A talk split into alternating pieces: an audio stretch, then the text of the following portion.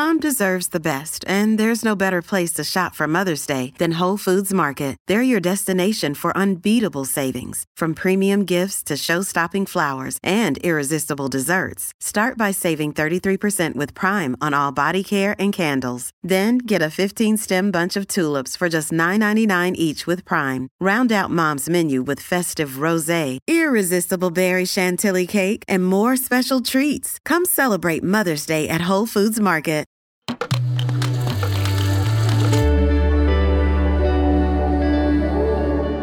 Cora.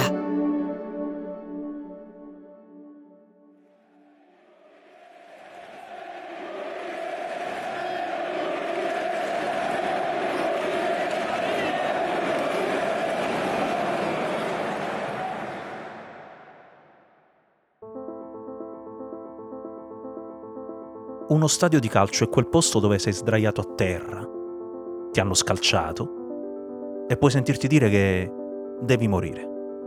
Oppure ti fanno buh perché sei un nero. Ti augurano eruzioni, terremoti.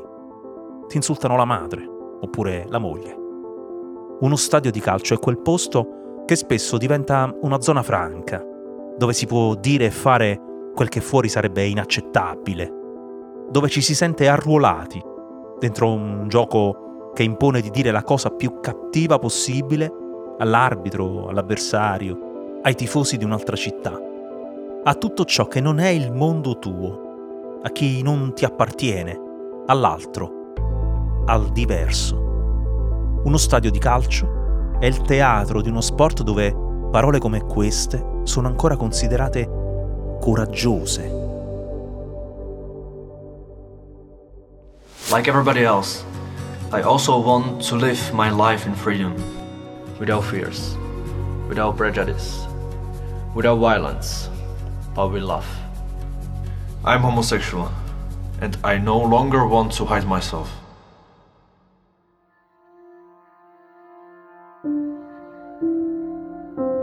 Le parole di un uomo che sta dicendo solo voglio vivere la mia vita in libertà.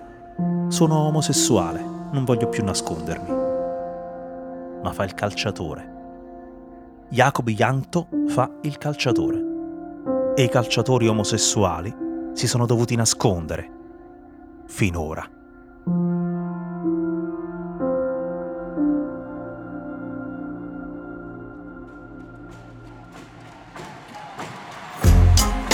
Io sono Angelo Carotenuto. Ogni mattina curo la newsletter Lo Slalom e questo è Rimbalzi, un podcast prodotto da Cora Miglia.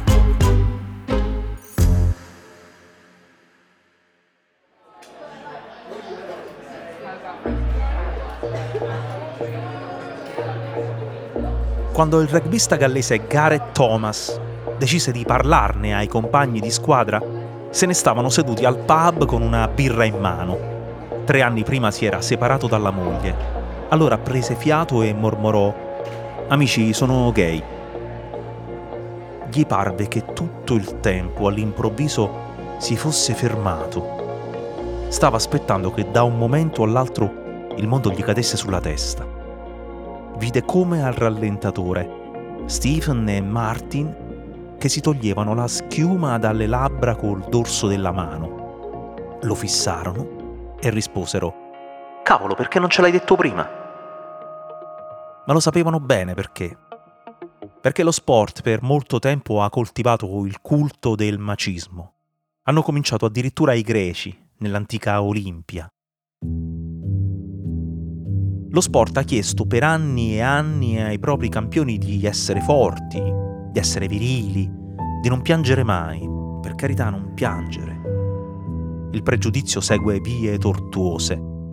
L'idea è che l'omosessualità maschile porti con sé la fragilità e la debolezza, fisiche, morali. Andiamo, come ti puoi fidare? A un uomo così, Luciano Moggi, un contratto non l'avrebbe fatto firmare mai.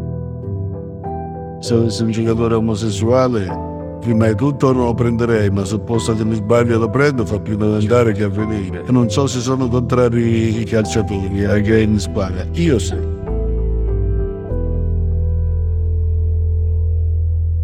L'altra parte del pregiudizio riguarda le donne. L'omosessualità femminile procede nello sport con più naturalezza, non per apertura mentale, ma per la stessa convinzione che lo sport sia maschio. Il coming out è più frequente. Il tennis ha avuto in Billie Jean King e Martina Navratilova due bandiere della libertà sessuale, dell'emancipazione femminile. Gottfried von Kram era stato invece arrestato dalla Gestapo nazista, nonostante la sua popolarità, per una relazione con un attore, per giunta ebreo. Tuttora accade che un coming out nello sport diventi una notizia, come ha spiegato la pugile Irma Testa. Se fa notizia vuol dire che ancora non è normale, perché nel mondo dello sport è ancora difficile parlare di omosessualità, non se ne parla tantissimo, gli atleti eh, sono considerati come persone perfette, come se fosse un'imperfezione essere omosessuale. Nel calcio di Yangto è vero due volte. Si dice una partita maschia. Si dice non è un gioco per signorine. Dichiararsi è il punto di rottura. In generale per qualunque cosa. All'attaccante inglese Marcus Rashford si rimprovera l'impegno sociale se per un paio di mesi non fa gol le idee politiche restano nascoste, l'orientamento sessuale non ne parliamo. L'Inghilterra ha lanciato da una dozzina d'anni la campagna So What? E allora? Per combattere l'omofobia. Loro hanno conosciuto il dramma di Justin Fascenio, il primo calciatore popolare a fare coming out, era il 90. Aveva giocato nel Nottingham Forest e nel Manchester City. Suo fratello lo ripudiò le reazioni furono ostili, lo isolarono, si uccise. La Germania ha avuto in Marcus Urban un centrocampista dalla carriera finita, quando rivelò che si era innamorato di un uomo. Nel calcio di Yankto bisogna allora considerare gli Yankto un'eccezione, un'anomalia. Yankto è stato il primo giocatore di una nazionale ancora in attività a fare coming out. Io sono colpa... 40 anni che sono nel calcio e non mi ricordo mai di aver conosciuto nessun omosessuale nel calcio. No, credo che sarebbe molto difficile, per come siamo fatti noi, che un omosessuale potesse vivere la sua professione in, in maniera naturale in una squadra di calcio. Ecco perché dico che a parere mio non ce ne sono. Che ci può essere qualcuno che ha qualche tendenza, questo non lo so, può anche mica darsi, che va, certo. ma mica che si manifesta o va a fare delle proposte o, o altro. E questo perciò vuol dire non vivere la propria omosessualità, vuol dire viverla in maniera nascosta. Tutto allora è morbosità, allusioni, ammiccamenti. La Spagna ha sbirciato nel buco della serratura la vita di Guti, raffinato giocatore del Real Madrid, della nazionale, perché era stato fotografato una volta mentre dava un bacio a un uomo dopo una cena. Fu costretto a precisare che avevano visto male, era sua sorella con i capelli corti. È successo anche da noi, quando l'esultanza dopo un gol è stata un bacio sulla bocca. Tra Vargas e Spinesi a Catania, una volta tra Nervo e Bellucci a Bologna, una volta nella Baraonda furono le labbra di Del Piero a scontrarsi quasi con quelle di Marchisio. E Alex allora finì a doverne rispondere in tv. Mi piacciono le donne, disse, anzi, mi piace mia moglie. La stessa cosa era accaduta in Francia a Giroud, quando prese tra le mani la testa di Debussy che gli aveva passato la palla e lo baciò. Il video fu passato al rallentatore per capire se le labbra si erano toccate, come un calcio di rigore alla moviola. Udinese che adesso recupera il pallone proprio con Ianto, palla sul sinistro, Ianto! Jakub Ianto, eccolo il primo gol con l'Udinese e il primo gol in Serie A Team allo Juventus Stadium dopo 31 minuti. L'Udinese avanti, Juventus 0 e Udinese 1. Jacob Jankto è passato dal nostro campionato. Ha fatto una parte del suo cammino nelle giovanili dell'Udinese, poi in prima squadra e ancora all'Ascoli, la Sampdoria, prima di andare in Spagna e ora di nuovo in patria, 27enne allo Sparta Praga. Il circo mediatico si è messo alla ricerca della sua fidanzata. Sapeva, non sapeva. Ti prego, dici, dici. Nel 2012 il conduttore tv Alessandro Cecchi Paone firmò con lo scrittore Flavio Pagano un libro, Il campione innamorato, con prefazione dell'allora CT Cesare Prandelli. Cecchi Paone disse che i calciatori gay sono costretti a sposarsi per nascondersi e che ce n'erano anche in nazionale. La reazione di Antonio Cassano fu questa. Una domanda, Cecchi Paone ha fatto una statistica, adesso non ricordo perfettamente, ma comunque ha contato un paio di gay, eh, un paio di... Sono froci spada. Ho capito. Mi fai la domanda? La domanda è questa, secondo Cecchi Paone ci sono due gay non dichiarati in squadra, due metrosexual, che cioè sono... Se parla parole povere, metrosexual che... Eh, non rispondiamo. E come non rispondiamo? Adesso risata... Se penso a quello che dico, sai che cosa viene fuori? Eh. Problemi loro, sono froci, problemi loro. Ma la spiego così, se no mi attaccano da tutte le parti. Sono froci, se la vedessero loro. Mi auguro che non ci sono veramente in nazionali.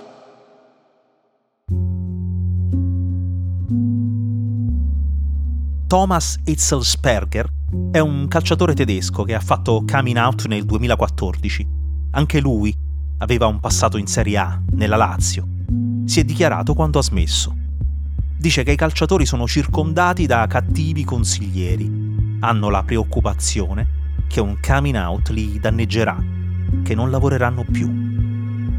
Ma infatti lei per il fatto che uno è gay o è nero non le escluderebbe Ma- mai dalla ma nazionale. no, Penso. Ma O sì? No, mai... No, nero no, ci mancherebbe altro. Così, mentre l'attaccante della Juventus femminile Lina Hurtig e la sua compagna Lisa annunciano l'arrivo della maternità, accade che tra gli uomini l'ex capitano della nazionale tedesca Philipp Lahm consigli ai suoi colleghi di non dichiararsi mai. Lo ha scritto nel suo libro Il mondo del calcio. Dice, se qualcuno avesse in mente di farlo, gli consiglierei di non parlarne mai con i compagni di squadra. Ecco, quando i calciatori ne parlano, chiamano in causa la nudità.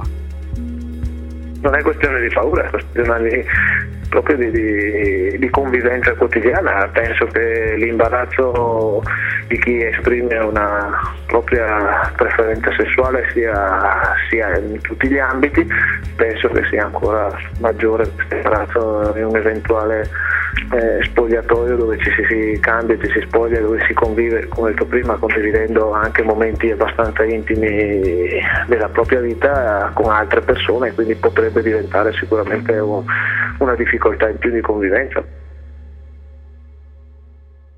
In un mondo ideale, il video di Yankton non avrebbe ragione di esistere. Non dovrebbe essere accompagnato da commenti che parlano di svolta, di rivoluzione, addirittura di coraggio. In un mondo ideale, un uomo non dovrebbe aver bisogno di farsi riprendere da una camera e postare sui social un video nel quale dice di avere come tutti dei punti di forza, dei punti deboli, di avere una famiglia, degli amici, un lavoro. Un lavoro che svolge al meglio da anni, con serietà, professionalità, passione. Non dovrebbe aver bisogno di desiderare una vita in libertà, senza paure, senza pregiudizio, senza violenza e con amore. Dovrebbe averla. Dovrebbe averla e basta. I'm homosexual, and I no longer want to hide myself.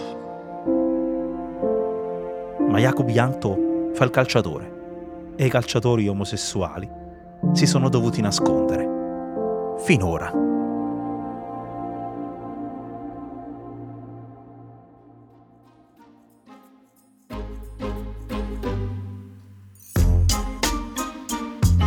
Rimbalzi è un podcast di Angelo Carotenuto prodotto da Cora Media. La cura editoriale è di Francesca Milano. La producer è Monica De Benedictis. La sound designer è Aurora Ricci. La supervisione del suono e della musica è di Luca Micheli. I contributi audio di questo episodio sono tratti dal video di Yankto postato sulle sue pagine social e dalla telecronaca della Lega Serie A per il suo primo gol in campionato segnato nella partita Juventus-Udinese. Dalle interviste di Klaus Davi per il programma Klaus Condicio a Luciano Moggi, Marcello Lippi e Demetrio Albertini. da una conferenza stampa di Antonio Cassano in nazionale del 2012, da una intervista di Irma Testa al programma RAI Belve del 1 aprile 2022. Tutti i frammenti ascoltati sono disponibili su YouTube.